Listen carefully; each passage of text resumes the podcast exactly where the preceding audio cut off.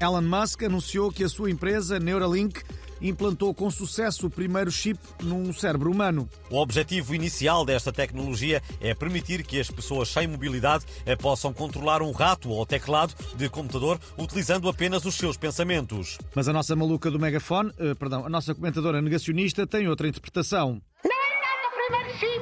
Todas as pessoas que foram vacinadas contra a Covid têm um chip no corpo que serve para os governos, os americanos e a NASA controlarem à distância. A NASA também, mas porquê que a NASA havia de querer controlar-nos? Porque estão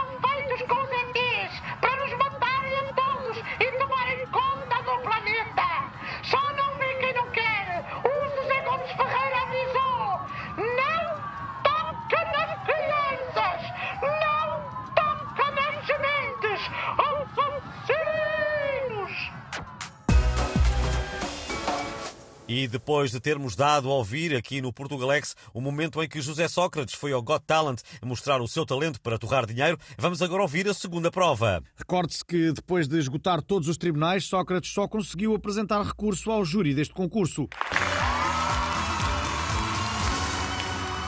Salut, caros jurados! Ça va? Bem, eu, eu, eu hoje venho mostrar outro dos meus grandes talentos: tirar fotocópias. Vou tirar 50 mil fotocópias em 15 segundos. Ai, eu não me acredito.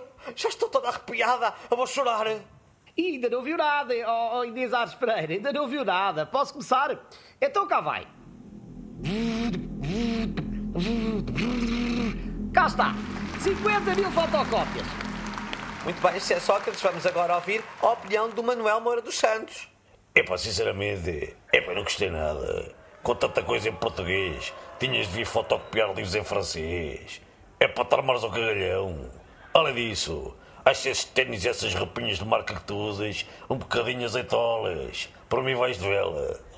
Eu acho que isto é mais uma injustiça contra Moabas, mas eu não vou desistir. Eu vou apresentar recurso ao júri do The Voice Idosos, que há de vir depois do The Voice normal, do The Voice Kids, do The Voice Canários e do The Voice Bêbados.